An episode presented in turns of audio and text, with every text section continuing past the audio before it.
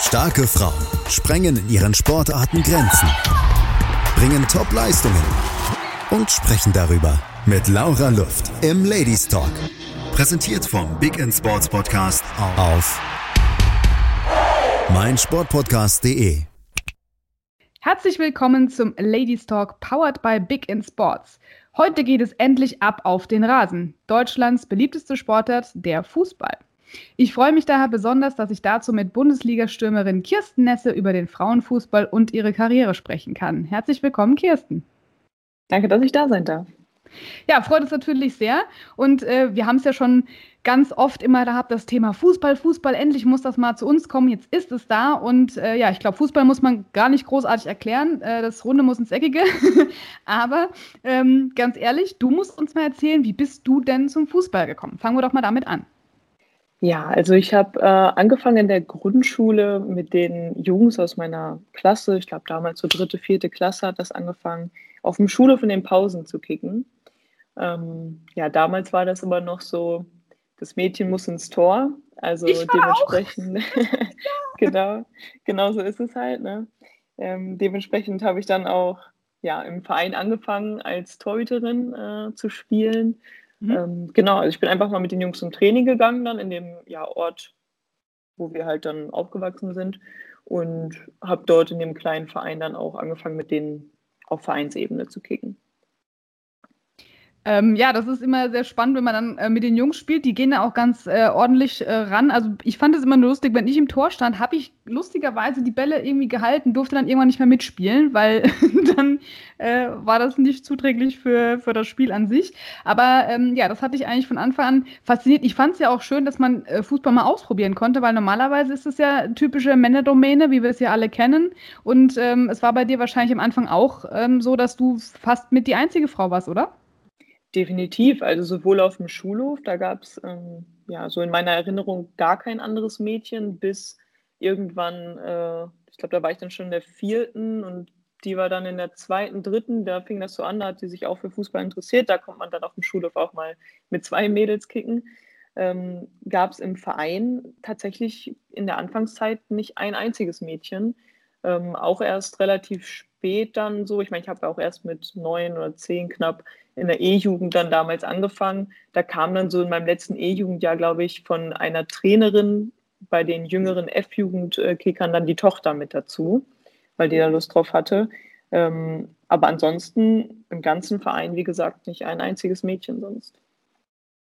Das hat sich ja heute zum Glück geändert und du bist ja ähm, dann auch auf die andere Position gewechselt, auf der du jetzt spielst als Stürmerin. Wie war denn so die Entwicklung für dich? Hast du alle Positionen ausprobiert oder war für dich dann klar, jetzt habe ich im Tor gestanden, jetzt will ich mal genau auf die komplett andere Seite des Spielfelds gehen?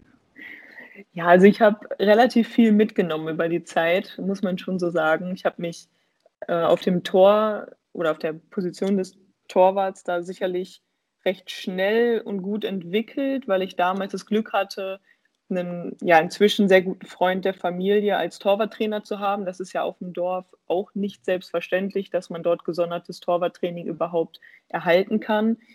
Ähm, dementsprechend war es irgendwann so, dass der ähm, Trainer der Jungsmannschaft, wo ich angefangen habe, mich gar nicht mehr aus dem Tor rauslassen wollte, weil er meinte, das könnte ich doch so gut und wir brauchen dich da, wir wollen ja das Spiel gewinnen. Ähm, ja, dementsprechend musste ich am Anfang sehr doll darum kämpfen, überhaupt mal ein Spiel auf dem Feld zu machen. Mhm. Durfte ich dann irgendwann mal bei einem etwas größeren Turnier auch tatsächlich äh, mich mal ausprobieren. Ja, in der Jugend hat man jetzt ja selten eine wirklich feste Position. Also diese sehr frühe Spezialisierung ist ja auch nicht unbedingt zuträglich. Ähm, da hatte ich schon immer Glück, dass ich dann vieles mal ausprobieren durfte.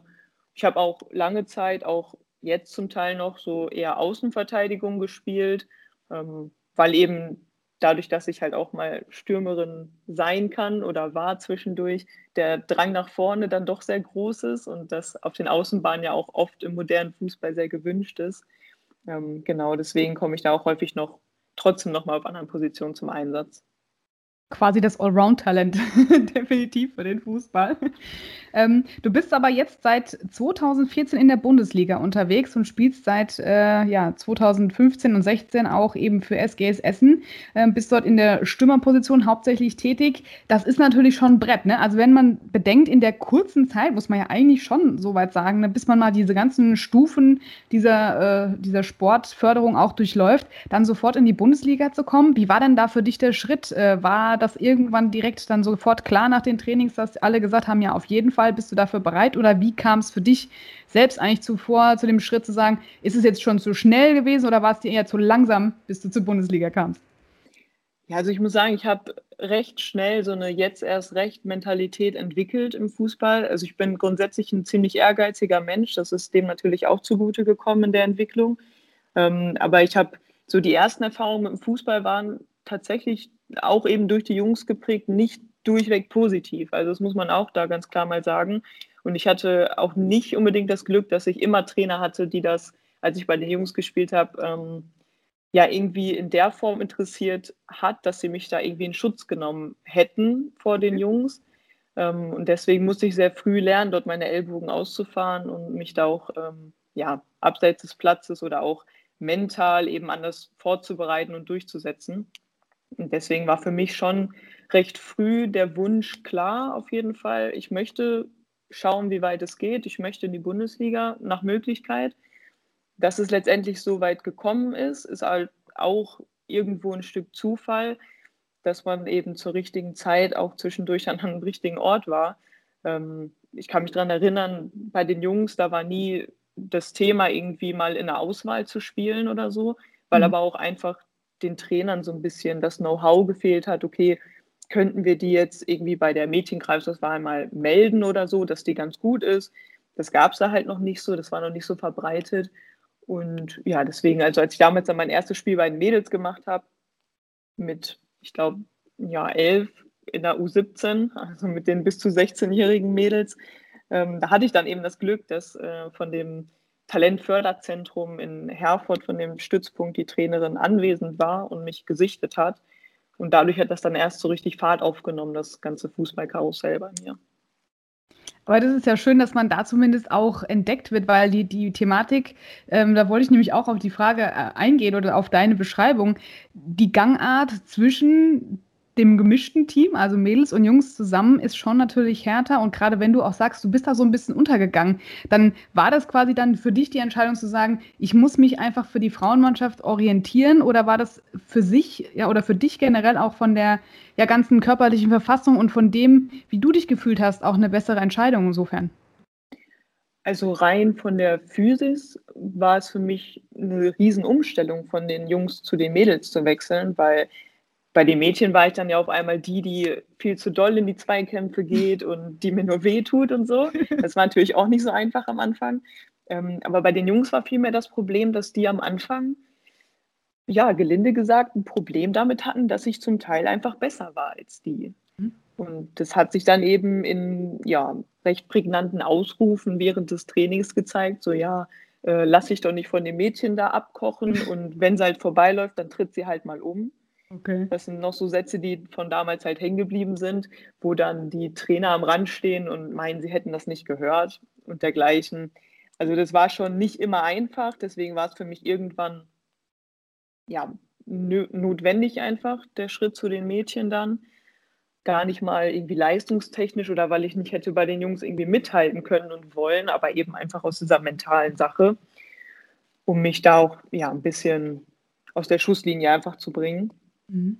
Und ja, also so für die Entwicklung war es letzten Endes okay. Ich bin auch nach ein, zwei Jahren bei den Mädels nochmal zurückgewechselt zu den Jungs, um mich sportlich einfach ja, im Hinblick auf diverse Auswahlteams und Maßnahmen ein bisschen weiterentwickeln zu können, weil das, ich sag mal, ich hatte das Glück, dass zumindest so im Umkreis von 10, 15 Kilometern von meiner Heimatstadt es Mädchenteams halt gab. Aber natürlich war die Menge oder die Masse an Mädels noch nicht so da und dementsprechend die Leistungsdichte auch noch nicht so gegeben, dass man hätte den Weg bis in die Bundesliga, sage ich mal, schaffen können, ohne da ja weitere Strecken dann eben zu besseren Teams, so wie später im Verlauf meiner Karriere in Kauf zu nehmen oder eben nochmal den Schritt zurück zu machen zu den Jungs. Ja, das ist natürlich ein Thema, was du auch ansprichst. Jetzt hat sich es wahrscheinlich aber, wenn du auch mal in die Vereinsgeschichte blickst, schon äh, ein Stück weit verändert. Oder habt ihr nicht nach wie vor nicht so viel Zulauf, was gerade den Frauenfußball anbelangt, weil dann doch immer noch dieses, und das passt ja wieder zu dem Thema, man wird immer belächelt, ja? Also ist es heute immer noch so hart wie früher, dass man sagt, naja, wir gucken uns jetzt die Mädels an, äh, können die überhaupt kicken? Also genau diese Vorurteile, die man überall mitbringt, ist das noch so oder sagen jetzt auch alle, nee, es ist toll, der Fußball, die Mädels werden auch gefördert schon im jungen Alter, weil man eben auch auch die Möglichkeit hat und ihr als Vorbilder natürlich total im Rampenlicht steht und das auch wieder verkörpert, wo man sagt, Mensch, das ist toll, da muss man das fördern, unterstützen und genau diese ja, Misere einfach mal ansprechen und sagen, nee, Frauen können genauso gut kicken wie die Männer. Ja, also es gab definitiv ein paar Jahre einen relativ großen Boom so im Frauen- und Mädchenfußball in Deutschland. Der ist, ich bin jetzt nicht ganz so in der Statistik drin, ähm, weitestgehend, glaube ich, erstmal gestoppt, wenn nicht sogar leicht rückläufig. Ähm, das kriegt man schon so mit, dass viele ja, Vereine eben Aufrufe starten müssen, dass da noch Mädels und Frauen sich äh, interessieren und kommen mögen, damit man überhaupt eine Mannschaft ja, melden kann. Mhm. Oder dass auch teilweise Vereine dann die zweite Mannschaft wieder abmelden mussten oder so. Das hat man schon in den letzten Jahren mal mitbekommen. Ähm, ja, also diese Vorurteile, die du angesprochen hast, die gibt es auch heute noch ähm, ja, weit verbreitet, wobei es zumindest, glaube ich, auch mehr Unterstützer gerade aus, ja, oder von den Männern gibt, die sich dann auch mal ja, aufbäumen und eben auch mal sagen, so, ja, aber es sind nicht alle Männer, guck mal, wir stehen auf eurer Seite, wir unterstützen euch, wir finden das gut, was ihr macht. Mhm. Aber es gibt eben ganz viele, die ja, diese ganz plumpen Sprüche immer noch raushauen oder auch bei Instagram und Co. Da sind Kommentare unter Bildern und Posts, also da wird einem schlecht beim Lesen. Ne? Und mhm. ich glaube, was die Herren der Schöpfung, die es meistens sind, äh, ohne da jetzt diskriminierend ja. wirken zu wollen, ähm, dabei vergessen, es ist ja nicht das einzelne Kommentar, was wir lesen als Spielerin und man muss sich auch vor Augen führen, die meisten jungen Spielerinnen, die den Sprung in die ähm, Bundesliga bauen schaffen, die sind gerade mal 16, teilweise 15 Jahre jung weil wir eben keine flächendeckende, leistungsstarke A-Jugend haben wie bei den Jungs. Die werden da überschüttet mit teilweise echt derben Kommentaren und das macht ja auch was mit dem Kind. Also wir dürfen nicht vergessen, das sind halt noch Kinder, die da zu uns kommen. Und also wenn das mit den äh, sozialen Netzwerken zu meiner Zeit, als ich angefangen habe, 2014, sage ich mal, schon so krass gewesen wäre und ich hätte diesen ganzen mhm. ja, Ballast mit mir rumtragen müssen, schon in der Anf also in dem Beginn meiner Karriere quasi. Mhm. Also ich muss ganz ehrlich sagen, ich weiß nicht, ob ich äh, das auf mich genommen hätte. Ja, es ist, es ist für einen selbst ja auch, man liest das, man denkt ja natürlich, naja, das betrifft mich nicht und versucht es wegzudrücken, aber es ist unterschwellig immer noch genau in den Köpfen drin. Und das hemmt dich natürlich auch. Ich meine, letzten Endes habt ihr zum Glück ja dann hoffentlich auch sehr viele weibliche Fans, die mal an, an, an eurem Feldrand stehen, wenn man das wieder mal äh, machen darf. Ja, im Stadion, äh, ja, die Fans da zu haben, natürlich noch schöner. Aber ich glaube, dass dann auch da viele sagen so, hey, ich supporte das mal ex explizit, ja, um genau das aufzuzeigen, dass ähm, man da gemeinsam vielleicht was erreichen kann und gerade auch den, den Kids und den Mädels dann die Angst zu nehmen, zu sagen, komm, man ist zusammen in der Gemeinschaft und kann sich da gegenseitig unterstützen. Ihr seid ja auch letzten Endes dadurch, dass ihr auch ähm, unterschiedlich vom Alter her wahrscheinlich auch seid, dann da für viele so dass ja die erste Anlaufstelle, oder? Wenn es auch mal äh, da Gesprächsbedarf gibt. Wie geht ihr damit um? Also wir versuchen natürlich vor allem die jungen Spielerinnen da auch ein bisschen ja, teilweise in Schutz zu nehmen. Ich glaube, das gehört auch zu den Aufgaben von uns als älteren ja, Mitglieder der Mannschaft einfach. Ähm, denn vieles, was da reinprasselt, ich sag mal, wir haben auch viele junge Talente, die schon U-Nationalmannschaften durchlaufen haben oder den Sprung zur A-Nation schon geschafft haben oder kurz davor stehen. Das ist ja auch eine Riesenwelt, die sich dafür, die zum Teil dann jedes Mal neu eröffnet. Und allein das zu verarbeiten und damit ähm, ja, klarzukommen, sage ich mal, auf dem Boden zu bleiben, trotzdem die Schule nicht zu vernachlässigen oder auch die Suche nach einem Ausbildungsplatz, Studienplatz dabei nicht zu vergessen bei dem Traum vom Profifußball. Ähm, ja, da müssen wir die Mädels zum Teil einfach ein bisschen in Schutz nehmen. Das ist auf jeden Fall richtig. Ja, vor allem ist es ja ein Mannschaftssport und das ist natürlich schön, dass man da gemeinsam für ein Ziel arbeitet. Und wir sprechen nach einer kurzen Pause mit dir noch über deine, ja, letztendlich ganz viele äh, Bundesligaspiele, die du schon hinter dich gebracht hast, wie das da so weiterging, deine Höhen und Tiefen, äh, vielleicht auch in deiner Karriere und der Ausblick auf die Zukunft. Also bleib dran, nach einer kurzen Pause sind wir wieder zurück. Ja, Kirsten, schön, dass du uns heute mal einen Einblick gegeben hast, auch jetzt schon in die typischen äh, Frauenfußball-Vorurteile. Und darüber wollen wir eigentlich auch gar nicht mehr länger reden, denn wir wollen was Positives mitgeben und auch versuchen, dass sich mal viele Mädels trauen, es auszuprobieren. Ein Ball kicken, das kriegen wir alle hin. Äh, aber dann noch auf dieses höchste Niveau zu kommen, das braucht natürlich ein bisschen Übung. Du hast insgesamt schon mehr als 135 Spiele hinter dir, davon auch 16 im DFB-Pokal. Das ist schon eine, Hausnummer und ähm, hast natürlich jetzt auch deinen Vertrag äh, nochmal schön verlängert. Äh, wie ist es denn für dich, dass du ständig unter diesem ja, Trainingsleistungsdruck stehst? Ähm, ich habe ja auch gehört, du bist noch nebenbei noch am Studieren und noch schön äh, Klausuren schreiben. Also das ist schon auch zeitlicher Aufwand und das musst du alles unter einen Hut bringen. Definitiv. Also man muss schon ähm, ja eigentlich ein kleines Organisationstalent sein oder wenn man noch jünger ist, ähm, Eltern haben, die das knallhart unterstützen und auch zu 100 Prozent mitwirken wollen. Ähm, anders ist es leider nicht zu schaffen bei uns. Ähm, ja, also über den Weg dahin haben wir schon so ein bisschen gesprochen, ein paar Höhen und Tiefen. Die Spiele, die sich angesammelt haben, da bin ich natürlich sehr glücklich und auch stolz drauf, dass ich das, äh, dass ich da schon so viele machen durfte. Auch wenn ich zwischendurch immer mal wieder ein bisschen ausgebremst wurde durch die eine oder andere Verletzung, auch das gehört ja dazu. Ähm, ja, also ich freue mich halt jedes Mal auf jedes Spiel am Wochenende und ich glaube, das ist es auch, was es ausmacht. Ne? Also man muss einfach diese Freude am Sport verspüren, den Ehrgeiz haben und gleichzeitig dann auch das Glück haben, wie gesagt, dass man zur richtigen Zeit am richtigen Ort ist und den Mut haben, das zu machen, auch wenn viele vielleicht ähm, ja, das kritisch sehen oder dagegen sind, sogar zum Teil einfach durchziehen, Augen zu und durch, seinen Weg gehen. Ich glaube, mehr kann man da gar nicht machen.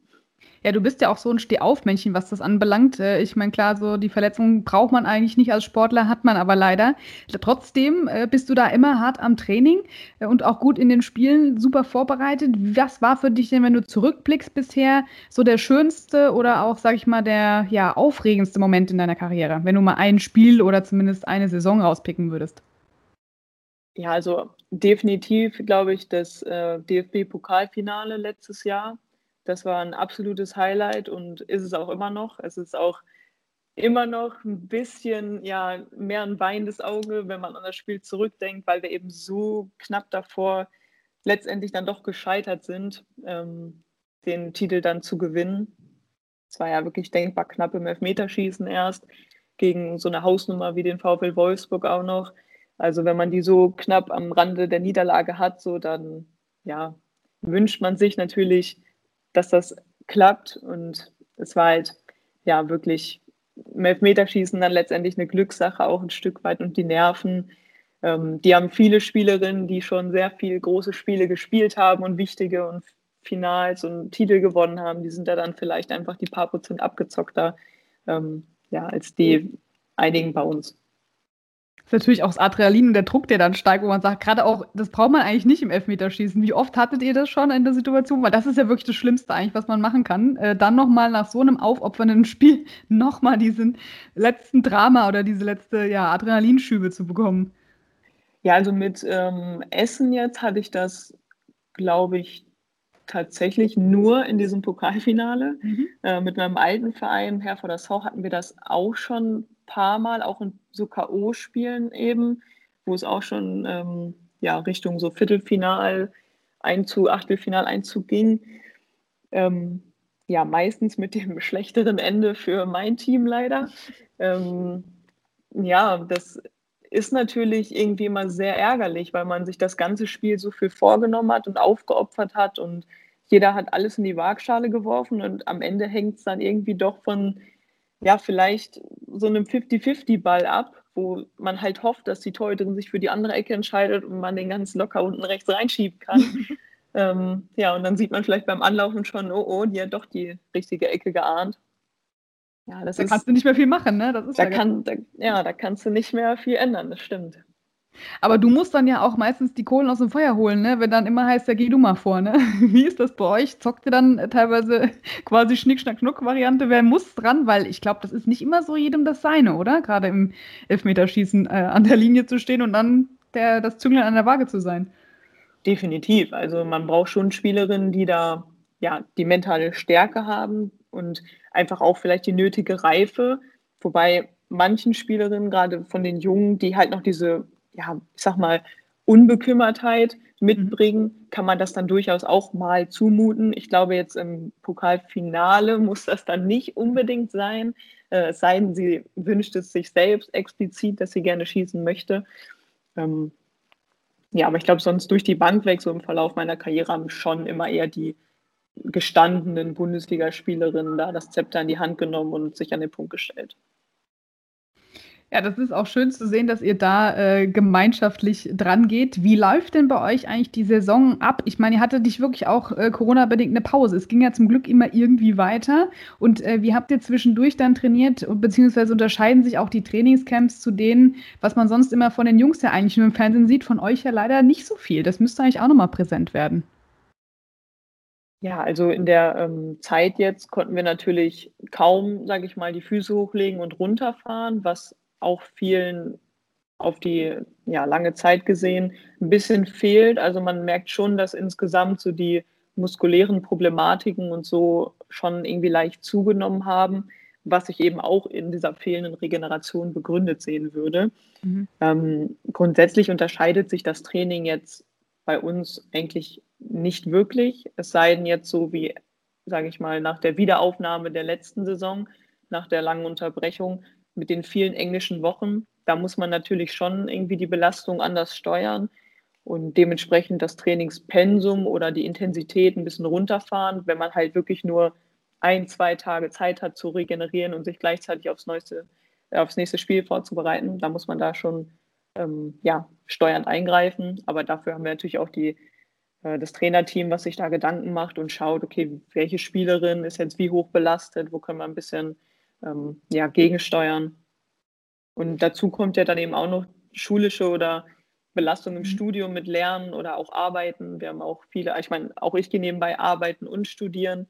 So, da muss man schon immer ein bisschen schauen, dass man da nicht, ja, ich sag mal so ein bisschen kurz vorm äh, Nervenzusammenbruch oder Burnout steht, wenn dann wieder Klausurenphase ansteht. Da muss man schon, aber auch einfach offen kommunizieren, glaube ich, das ist da das Wichtigste. Ja, dass man zumindest vielleicht für sich selber den Druck auch damit rausnehmen kann, zu sagen, ich kann heute vielleicht nicht so 100 Prozent geben, weil das und das noch ansteht. Aber das ist ja eigentlich auch schön, wenn ihr da zusammen in dem Team äh, auch gut funktioniert. Ich habe auch gesehen, wenn ich richtig informiert bin, ihr habt ein gemischtes Trainerteam. Ist das richtig? Ähm, ja, also wir haben einen Cheftrainer, einen Torwarttrainer, eine Co-Trainerin, ähm, eine Betreuerin und Physioteam ist auch äh, bunt gemischt. Ja, das ist, glaube ich, auch wichtig so, denn es gibt ja trotzdem auch unter Frauen vielleicht äh, Problematiken und da muss ich auch wieder vielleicht die jüngeren Spielerinnen vor allem in Schutz nehmen dann, ähm, die eben nicht mit, weiß, was weiß ich, so Regelschmerzen oder so, mhm. dann zum Trainer gehen und dem ja. sagen so, Coach, ich kann heute nicht, ich habe irgendwie meine Tage und kann mich nicht bewegen. So, das sagt man dann vielleicht wirklich lieber irgendwie einer Frau einfach. Aber das ist ja gut, dass ihr da so auch diese Vertrauensperson habt zum Ansprechen und dass man da nicht alleine gelassen wird. Aber ähm, ich, ist das eigentlich bei allen Vereinen so gesehen oder gibt es da spezielle, die du vielleicht auch schon mal unter die Lupe genommen hast oder wo du angefragt wurdest, wo man sich den Verein genau anschauen muss, zu sagen, okay, passt das Verein oder auch generell, wenn man irgendwo anders hin müsste, weil du ja auch gerade diese Leistungsthematik angesprochen hast. Viel Ausfall bleibt dir dann wahrscheinlich auch nicht am Ende des Tages, oder? Ähm, ja, also bei mir ist so ein bisschen, ich könnte jetzt nicht einfach den Verein wechseln, so vom Standort komplett, weil ich mich natürlich studienmäßig mhm. und auch arbeitsplatzbedingt nicht so frei, sage ich mal, in der Bundesliga jetzt bewegen könnte einfach. Ähm, das trifft sicherlich auf viele andere bei uns auch zu, die zum Beispiel noch ihr Abitur machen. Also ich mhm. glaube, mitten in der ähm, ja, Abiturphase da irgendwie ein Jahr noch 12., 13. Klasse zu wechseln, das ist halt schon ein harter Cut so in der Schullaufbahn. Das muss man auch erstmal wegstecken. Ähm, grundsätzlich, glaube ich, haben inzwischen viele oder die meisten Vereine ein gemischtes Team, weil sie eben diese Notwendigkeit auch sehen und verstanden haben, dass man ja auch in der Frauenmannschaft irgendwie auch Vertrauenspersonen außenrum braucht, die vielleicht dann auch einfach ja eine Frau sind. Wenn man jetzt auch mal auf die, auf die Bundesliga an sich schaut, ähm, ihr seid gerade aktuell Achte in der Liste, wenn ich ähm, richtig geschaut habe, und der FC Bayern steht ja wieder überall vorne. Ist das so abzusehen gewesen oder wie habt ihr euch jetzt quasi für die Saison äh, aufgestellt, vorbereitet und was waren eure Ziele oder sind sie natürlich auch noch? Ja, also wir hatten natürlich einen riesen Umbruch. Uns haben jetzt zur Saison, ähm, ich glaube, es waren am Ende zwölf Spielerinnen verlassen. Wow, okay. Ähm, und wir haben, glaube ich, ja auch zwölf oder dreizehn Neuzugänge dann gehabt, die ja zum Teil sehr jung waren oder noch sind auch. Ähm, dementsprechend war das jetzt kein klares Saisonziel, so wir wollen irgendwie Dritter, Vierter, Fünfter werden, sondern in erster Linie wollen wir eine ja, Entwicklung in die richtige Richtung hinlegen, uns gut vorbereiten für die nächsten Jahre, wenn, denn der Konkurrenzkampf wird immer größer im Mittelfeld und äh, auch gegen den Abstieg, sodass wir ja in erster Linie nichts mit dem Abstieg zu tun haben möchten diese Saison und uns dabei eben stetig weiterentwickeln wollen und dann ja schauen, für wie viel es letztendlich reicht. Also ich denke, ähm, da wo wir jetzt stehen, das entspricht vielleicht noch nicht zu 100 Prozent dem, was wir leisten können, auf jeden Fall. Aber es ist ja auf jeden Fall schon mal gut, dass wir sehen, wir können auch mit der sehr jungen Mannschaft sehr gut mithalten in der Liga. Ja, das hilft natürlich dann für die nächste Zeit schon mal direkt vorauszuplanen. Wenn wir jetzt nochmal auf deine ähm, ja, Anfänge gucken. Also wenn ich mich an meine ähm, Kick-Erlebnisse erinnere, kann man das natürlich nicht mit deiner Profikarriere vergleichen, aber ich fand das nur so lustig. Wir hatten dann mal ein Spiel, das war auch schon, als ich älter war im Studium, einfach mal aus Spaß auf die Fläche gelassen und dann war irgendwie äh, der Kampf um den Ball ganz lustig. Also der Trainer hat nur Hilfe gebrüllt, weil er gesagt hat, Mädels, ihr müsst nicht alle auf den Ball losrennen, sondern es gibt schon noch bestimmte Positionen, und gefault wurde da ganz ordentlich. Also ich habe immer so den Eindruck, dass die Mädels da auch kein äh, Blatt vor den Mund nehmen, wenn es um Thema äh, Fouls geht. Ich habe gesehen, du hattest auch mal drei gelbe Karten, was ich eigentlich überhaupt nicht viel finde für die Spiele, die du machst. Deswegen glaube ich, bist du da eine ganz strategisch gute Spielerin. Aber wie ist es so bei euch ähm, bisher ge gesiedelt und wird das auch dann ordentlich geahndet? Ich meine, das ist ja immer eine andere Gangart, die man dann da wählt, ne? Ja, also ich glaube, Fouls gehören auf jeden Fall zum Spiel dazu, auch bei uns.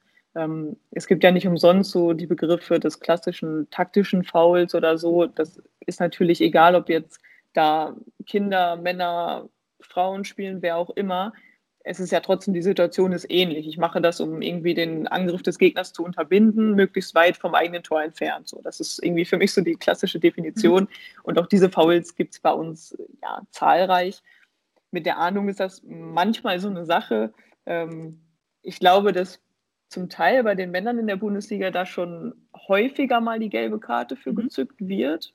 Ist so mein persönlicher Eindruck. Ich kann mich da auch täuschen. Ähm, denn ich glaube, insgesamt hätte ich sonst vielleicht schon mehr gesammelt als die drei. da man das durchaus, ähm, ja, es gehört einfach zum Spiel dazu. Die gibt es bei uns halt auch. Also da kann man auch gar nicht viel anders darstellen. Da muss man schon mal sagen, wie es ist. Bei uns wird mindestens genauso viel gefault, glaube ich. Ich wollte gerade sagen, die Ellenbogen, die habt ihr trotzdem noch ausgefahren, ne? Definitiv, ja. ja. Ja, aber das gehört ja auch dazu. Ich meine, darum geht es ja auch. Und ich, was ich aber sehen muss und was ich auch sagen muss, ich finde das Spiel sehr schnelllebig. Also ihr seid wesentlich wendiger und schneller unterwegs, habe ich den Eindruck. Das ist nicht so dieser typische Stehfußball, den man manchmal ja sehr oft sieht. Ja, also ich denke vor allem auch der Frauenfußball hat einfach eine riesige Entwicklung genommen, was das mhm. angeht, was Tempo angeht, was Dynamik angeht. Und das auch gut so, denn das macht Spaß, das macht vor allem dann auch mehr Spaß beim Zugucken natürlich. Und es ist ja auch einfach, ja, also ein Sport, der ein ganz klares Ziel hat. So das, was du eben schon angesprochen hast, das Runde muss ins Eckige. Und wenn ich das halt möglichst oft und möglichst schnell schaffe, dann gewinne ich so ein Spiel halt auch einfach in der Regel. Und deswegen glaube ich, ist es äh, ja Teil des Sports einfach, dass das immer zügiger, immer wendiger wird auch einfach. Ja, das finde ich schön. Ich glaube, da können sich ein paar Mannschaften noch bei euch was abgucken. Denn manchmal hat man so den Eindruck, das äh, wird dann eher taktisch nach hinten orientiert zum Tormann oder zur Torfrau dann. Aber bei euch geht es immer Sturm nach vorne. Und wir werden uns gleich auch nochmal im Endspurt auf die Reise begeben, äh, versuchen nochmal euch mitzunehmen, warum der Frauenfußball in Deutschland äh, gerechtfertigt und auch wichtig ist. Und vielleicht trauen sich dann doch noch ein paar eben auch mal bei Kirsten vorbeizuschauen, ihr zuzujubeln, wenn es wieder möglich ist und vielleicht auch mal noch den Nachwuchs im Verein einzustärken. Also nochmal gleich nach einer kurzen Pause Kirsten Nesse hier bei uns auf dem Podcast. So, jetzt haben wir ordentlich Werbung gemacht, Kirsten. Ich hoffe, das wird dann bei euch dazu führen und auch generell in den Vereinen, auch vielleicht in den Schulen, dass da äh, doch mal die Mädels noch mal gerne mehr diese Chance nutzen, den tollen Fußball, den auch Deutschland ja so sehr liebt und auch alle anderen Länder mittlerweile auch ja als strategisch gut ansieht, mal mit aufzunehmen und das auch umzusetzen. Wenn du mal nach Europa blickst, und das ist auch so der Zukunftsplan vielleicht für dich, wo deine Reise noch hingeht und äh, wie da so deine ja, nächsten Zukunftspläne sind und auch der Vergleich ins Ausland. Ja, also ich glaube, um uns herum die Nationen, ähm, die holen auf jeden Fall eine Menge auf oder investieren auch einfach sehr stark in den Frauenfußball. Wenn man da ähm, als Beispiel die englische Liga nimmt, so da sind jetzt viele Teams, die ähm, ja, Profiteams stellen. Ähm, einfach auch viele der Vereine, bei denen, äh, wo die Männer eben auch sehr hoch spielen, die jetzt Frauenteams haben, die dort in der ersten Liga spielen. Also ich glaube schon, dass da in den nächsten Jahren international, auch in den Wettbewerben, noch einiges passieren wird, ähm, dass da viele Nationen häufiger mal in den Endspielen vertreten sein können. Das könnte ich mir schon vorstellen. Ich würde es mir auch wünschen, ähm, denn das wird natürlich auch für die jungen Spielerinnen, die jetzt nachkommen, vor allem ja, das Ganze ein bisschen attraktiver machen. Denn ich glaube, viele reizt natürlich auch, dass das mitunter ein recht ja, schnelllebiges Geschäft sein kann, wo ich eben auch mal die Möglichkeit habe, in anderen Ländern zu leben, die Kultur mitzunehmen und dort eben meinem Hobby und auch Beruf dann eben nachzugehen. Ja, wäre das auch was für dich, wo du sagst, definitiv, ähm, da bist du nicht abgeneigt, dann mal zu sagen, ja, ich versuche den Sprung einfach mal in andere Ligen, weil auf dem Transfermarkt seid ihr ja ständig auch präsent, oder? Ähm, also ja, ich hatte schon immer mal so den Wunsch, im Ausland zu spielen. Ich muss jetzt aber mit ähm, ja, Mitte 20 schon auch sagen, dass ich mich allmählich auf das Leben danach eben vorbereiten möchte und auch muss. Und da ich halt ja, Lehramt studiere hier und das ja eigentlich so gut wie gar nicht in äh, Fernstudien angeboten wahrzunehmen ist, kommt das für mich so allmählich nicht mehr so wirklich in Frage, muss ich ganz ehrlich sagen. Ich habe meinen Lebensmittelpunkt mir hier aufgebaut, ähm, ja, lebe mit meiner Frau zusammen in Essen und da bin ich doch ja, sehr glücklich, dass ich auch hier meinem Hobby auf dem Niveau nachgehen kann. Ja, das klingt immer so, so dramatisch. Jetzt mit Mitte 20 bin ich schon am Ende. Also das ist immer so, wo ich mir denke, ihr habt doch noch ganz viel vor euch. Aber klar, in dem Fußball ist es natürlich irgendwann das Thema dann, äh, genau, sagst du schön, das Leben danach. Aber hast du auch mal überlegt, und ich weiß ja nicht, das haben viele andere, die wir auf dem Podcast auch schon haben, dann danach entschieden, nach der Profikarriere, sich auch vielleicht nochmal zum Trainer ausbilden zu lassen, um die Jugend noch mitzunehmen? Gibt es da auch die Möglichkeit, das bei euch zu machen? Oder sagst du, nee, ich konzentriere mich dann wirklich auf ja, das Lehramt äh, und, und lehre vielleicht was anderes eben als nur äh, den Fußball? Also wir haben total viele, die nebenbei auch Trainerscheine erwerben und sich da weiterbilden und auch sich da ein Standbein aufbauen. Ich glaube, für mich kommt das grundsätzlich auch auf jeden Fall in Frage. Nur aktuell weiß ich äh, ja mit irgendwie zwei Vollzeitjobs und einem Teilzeitjob gefühlt nicht, äh, woher die Zeit dafür. Das ist eher so ein bisschen das Problem. Ähm, ich, ja, also zukünftig könnte ich mir auf jeden Fall sehr gut vorstellen, dass ich mir da doch noch einige Trainerlizenzen erwerbe und dann da auch tätig bin. Warum nicht? Also Wissen weitergeben, jungen Spielerinnen oder Spielern helfen, sich weiterzuentwickeln. Das, glaube ich, steht ja auch sehr eng mit dem, ja, in Korrelation, was ich auch später in der Schule vielleicht dann eben vermitteln möchte. Ne? Also sowohl die Werte, die wir vertreten, als eben auch Kompetenz und Wissenszuwachs bei Kindern, so das bedingt sich ja irgendwie dann. Ja, und ich glaube, es ist auch schön. Ich meine, man bleibt ja dem Sport trotzdem nach wie vor treu, auch wenn man dann vielleicht nicht mehr unbedingt hundertprozentig auf dem äh, Niveau spielt oder, sage ich mal, komplett auch aus dem Profisport ausscheidet, ist man ja immer mit dem Thema verbandelt. Und äh, ja, wir haben dann ja schon einige gesehen, die auch dann gesagt haben, so, ich werde nochmal Schiri oder sonst was, weil man kann ja gar nicht anders. Ne? Ich glaube, das wird bei dir aber auch so sein, dass du auch, selbst wenn du dann vielleicht sagst, okay, jetzt ist der nächste Abschnitt meines Lebens dran, dass man immer noch ähm, da für andere äh, anderen auch zur Verfügung steht und das natürlich auch mitkriegt, ja, weil das ist ja, wie du auch bei dir, und das merkt man ja auch, wenn man mit dir spricht, diese, diese Leidenschaft dahinter steckt und sagt, das ist das, was ich schon immer eigentlich machen wollte und was du ja auch schon so lange leben kannst. Absolut. Also ich könnte mir niemals vorstellen, glaube ich, ein Leben irgendwie komplett ohne Fußball zu führen oder allgemein ohne Sport vielleicht eher, auch weil ich da ja recht vielseitig früher Sport treiben durfte und meine Eltern mir das auch ermöglicht haben. Also ich weiß nicht, ob es für immer halt Fußball bleiben wird, aber definitiv äh, werde ich immer Sport machen. Ähm, dafür ist mir das auch einfach zu wichtig, es macht mir zu viel Spaß und ich glaube schon, dass ich noch relativ lange im, ja, am Fußball kleben bleiben werde, sage ich mal. Und auch vielleicht, wenn es dann eben später im Amateurbereich dann ist, in den unteren Ligen, so just for fun, einfach nur noch ohne irgendwie äh, Druck und ja, wenn man dann halt mal nicht kann, dann kann man halt mal nicht, weil man dann arbeiten ist oder so. Ähm, das sind ja alles auch so ein paar Sachen, die wir uns jetzt halt nicht so wirklich rausnehmen können, einfach. Mhm. Ähm, ja, also ich glaube schon, dass ich da noch einige Jahre im Fußball bleiben werde, auch wenn es vielleicht nicht mehr irgendwann auf Bundesliga-Niveau ist. Oder spätestens dann auch nochmal im Fernsehen schauen, ne? Das ist ja auch so die Sache. Das genau. wahrscheinlich auch, ne? Ja, absolut. Also da muss man natürlich hingucken, wenn es läuft. Sehr schön. Wenn wir jetzt nochmal auf das Thema der Fans zurückkommen, ich glaube, die Frage hast du schon so ein tausendmal wahrscheinlich gestellt bekommen und auch beantwortet, aber wie fandet ihr das oder ist es für euch mental? ich hatte auch andere ähm, ja, Sportlerinnen schon dazu befragt, die sagen, manche sagen, es fällt nicht auf, dass die Fans nicht wirklich live dabei sind, manchen fehlt das schon. Wie sehr wichtig war das für euch? Ja, also es ist natürlich immer irgendwie schön, vor Fans zu spielen. Ich muss aber auch sagen, dass man als Spieler auf dem Feld irgendwie so im Tunnel ist, dass man die meiste Zeit davon jetzt nicht so wirklich viel mitbekommt. Also die Momente, in denen man das natürlich genießt, wenn dann Tore fallen oder so, dass man sich wirklich auch ja überhaupt dann erstmal öffnen kann für die Emotionen, die von außen einströmen. Mhm. Ansonsten, ja, muss ich persönlich sagen, nehme ich manchmal schon mal nicht mal meinen Trainer wahr, wenn der am Rand äh, meinen Namen ruft, weil ich dann irgendwie so fokussiert bin und versuche, ähm, ja, auf dem Feld eben alles zu geben, dass ich das einfach nicht mitbekomme dann. Da gab es bestimmt lustige Situationen, wenn du mal ausgetauscht werden solltest, oder? Ja, das kann durchaus passieren, dass man dann äh, fünfmal gerufen werden muss. Wobei, wenn das Spiel dann einmal unterbrochen ist, so, dann ja, hat man ja auch die Möglichkeit oder die Zeit, dann zum Spielfeld ranzugucken. Und dann, wenn da die Leuchttafel kommt mit deiner Nummer, dann ist es schwer zu leugnen, das nicht mitzubekommen. Aber. Nö, habe ja. ich nicht gesehen. Ja, das ist immer so eine Sache. Ich finde das immer so schön, weil man ist dann wirklich in seinem Element und möchte natürlich auch alles geben. Und teilweise ist man auch gar nicht gewillt, irgendwie, wenn man sagt, ne, ich kann doch noch, äh, lass mich doch gerade, ich bin im Flow. Ne? Das ist immer auch so eine eigene persönliche Sache dann, richtig, oder?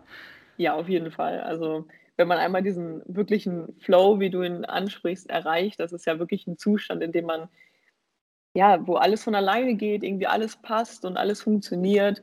Und wenn man dann irgendwie ausgetauscht wird, so, dann, ja, ist man natürlich vielleicht auch mal fünf Minuten ein bisschen sauer, aber ich glaube, das gehört auch dazu. Der Trainer wird seine Gründe haben, warum er das macht. Und wenn es dem Team hilft, dann ist es ja auf jeden Fall trotzdem das Richtige. Wenn du mal äh, zurückzählst, hast du auch mal Statistik geführt, wie viele Tore du schon in einem Spiel am meisten geschossen hast? Ähm, ja, so besondere Momente oder Spiele bleiben natürlich irgendwie hängen. Also ich kann mich da an ein Spiel in der B-Jugend erinnern, das tatsächlich auch auf beide Themen passt. Also da habe ich äh, acht Tore geschossen wow. und wurde in der was war das, 60. Minute oder so schon ausgewechselt von meinem Trainer. Mhm. Und ja, da war ich natürlich ziemlich sauer, weil ich es halt nicht verstehen konnte, weil es hat ja irgendwie alles funktioniert an dem Tag. Und ja, am Ende haben uns, glaube ich, sogar auch ein paar Tore den äh, Aufstieg zunächst verhagelt und wir mussten in die äh, Aufstiegsrelegation. Hat dann am Ende noch geklappt, aber natürlich denkt man erstmal so, ja, hättest du mich mal weiterspielen lassen. Vielleicht hätte ich noch die zwei, drei Tore geschossen. Aber ja, am Ende, ich meine, vielleicht muss man auch da sagen, war es so ein bisschen auch vernünftig, dass er das gemacht hat. Einfach auch, um ja, die gegnerische Mannschaft, was ja eben auch noch Mädchen waren, so ein bisschen vor uns auch in Schutz zu nehmen, weil es war schon ein Klassenunterschied. Ich glaube, es war auch ein Pokalspiel. Mhm. Und ja, also klar, man kann hoch gewinnen, aber man muss natürlich auch irgendwie trotzdem ja, versuchen, respektvoll umzugehen und zu gewinnen. Und wenn man dann eben schon sehr hoch führt, dann kann man vielleicht auch mal vor allem den Spielerinnen dann auch Einsatzzeit ermöglichen, die halt sonst im Team vielleicht auch nicht so viel zum Einsatz kommen und die Gegner damit vielleicht auch so ein bisschen in Schutz nehmen einfach. Finde ich aber schön, dass auch diese Aspekte damit reinkommen, dass man nicht nur taktisch es umgekehrt macht, wenn es sein muss, sondern auch sagt, okay, jetzt haben wir schon ein gutes Polster, man möchte die anderen ja nicht demoralisieren in dem Fall, ne, sondern einfach versuchen, das Spiel auch schön äh, ablaufen zu lassen. Das finde ich eigentlich auch eine tolle Aspekt, den du gerade da erwähnst. Wenn wir jetzt nochmal auf dich persönlich gucken, du hast ja schon gesagt, du bist sehr ehrgeizig und ähm, hast ja super viele Projekte nebenher, die du auch noch äh, meisterst und stemmst. Wie erholt sich denn die Kirsten, wenn man mal da so direkt fragen darf? so früh wie es geht schlafen gehen und so lange wie möglich schlafen. Und wenn mal ein Wochenende frei ist, ähm, ja, Füße hochlegen, ausschlafen und anderen Hobbys nachgehen, die auch dazugehören, um den Kopf mal so frei zu kriegen. Manchmal auch vielleicht nur an der Konsole sitzen und ein bisschen zocken mit Freunden oder so, einfach um äh, ja, den Kopf mal mit was anderem irgendwie frei zu machen. Ich wollte gerade sagen, da ist nicht permanent nur Fußball auch am Tisch, sondern dann wird man auch mal über andere Dinge sprechen, oder? ja, auf jeden Fall. Also ich, da muss ich auch sagen, so innerhalb der Saison oder wenn dann wirklich die ja, hohe Belastungsphase kommen mit viel Training, auch in der Vorbereitung, da darf es dann zu Hause definitiv auch mal ein anderes Thema sein, ja. Sehr schön. Das, äh, das ist immer gut zu hören. Und vor allem, ich habe auch gesehen, ihr habt, glaube ich, einen Flauschi-Tiger, so eine schöne kleine Katze, ja, die man dann ja, auch mal kuscheln kann. zwei sogar, das ist schön. ja, ja, auf jeden Fall. Die geben viel, äh, ja, was vielleicht andere Menschen auch einem nicht geben können. Ne? Also die hören sich halt auch einfach mal das Gelaber an, ohne äh, Rückfragen zu stellen oder irgendwie zu murren. Äh, ist auch mal ganz schön, ja. Ja, das ist, äh, das ist gut zu sehen, dass du deine Work-Life-Balance da doch noch irgendwie äh, im Griff hast. Vor allem das Zeitmanagement, äh, dass du da nicht zu kurz kommst und ihr natürlich auch eine schöne Zeit äh, gemeinsam habt. Das ist ja auch mal ganz wichtig. Ähm, ja, ich finde es natürlich äh, schön, dass du dir auch heute die Zeit genommen hast, uns da mal diese Einblicke zu geben, weil das, glaube ich, auch nicht immer so jeder mitkriegt, so diese Behind the Scenes, genau, wie geht denn was vonstatten? Wie ist man im Verein aufgestellt? Äh, braucht man da Support? Wie unterstützt man sich gegenseitig und vor allem, wie zollt man sich auch Respekt? An der Stelle. Und äh, ja, wie du auch mit Vorurteilen umgehst, finde ich super. Du sagst einfach äh, weitermachen, aufstehen und los geht's. Und ich hoffe, dass das auch viele von den Mädels, die vielleicht zuhören, jetzt mal Angriff nehmen und sagen, ich äh, kann das auch probieren und ich mache einfach mal. Das ist ja immer so der klassische Spruch, äh, einfach tun. Wenn du jetzt mal ähm, den Satz, den ich jetzt sage, vervollständigen würdest, ähm, Fußball ist wie, Punkt, Punkt, Punkt sehr schön, emotional, ähm, ereignisreich und ähm, ich würde es vielleicht erfüllend nennen. Also er kann auch sehr erfüllend sein. Das ist auf jeden Fall für dich ein schöner Abschluss und für uns alle auch äh, für diesen Podcast. Ähm, ich glaube, lassen wir das bei den positiven Worten bestehen. Vielen, vielen Dank, Kirsten Nesse, dass du heute als Stürmerin der SGS Essen hier, Bundesligist im Frauenfußball, für uns äh, ja, Rede und Antwort gestanden hast. Wir drücken dir auf jeden Fall ganz fest die Daumen ja, für die weiteren Spiele, die noch anstehen. Und äh, ich hoffe, wir hören noch mal von dir. Bist ja dann noch eine ganze Weile, zumindest jetzt erstmal für uns noch am Ball. Und ähm, ja, ich drücke dir die Daumen. Und äh, was habt ihr für einen Schlachtruf, wenn ihr euch immer auf dem Feld trefft? Gibt es noch da zum Abschluss eine Insight? Ähm, ja, wir haben immer äh, unsere Kapitänin schreit so Team on three, one, two, three und dann rufen alle zusammen einfach Team. Das ist so unser Spirit. Perfekt. Hashtag Team. Kirsten Nesse, folgt ihr gerne auf den Social Media Kanälen. Die werden wir in den Shownotes verlinken. Drückt ihr die Daumen bei den nächsten Spielen. Einfach toll. Tolle Persönlichkeit und ja, Dankeschön für deine Zeit. Vielen, vielen Dank. Gerne wieder. Starke Frauen sprengen in ihren Sportarten Grenzen bringen Top-Leistungen und sprechen darüber mit Laura Luft im Ladies Talk. Präsentiert vom Big End Sports Podcast auf meinsportpodcast.de.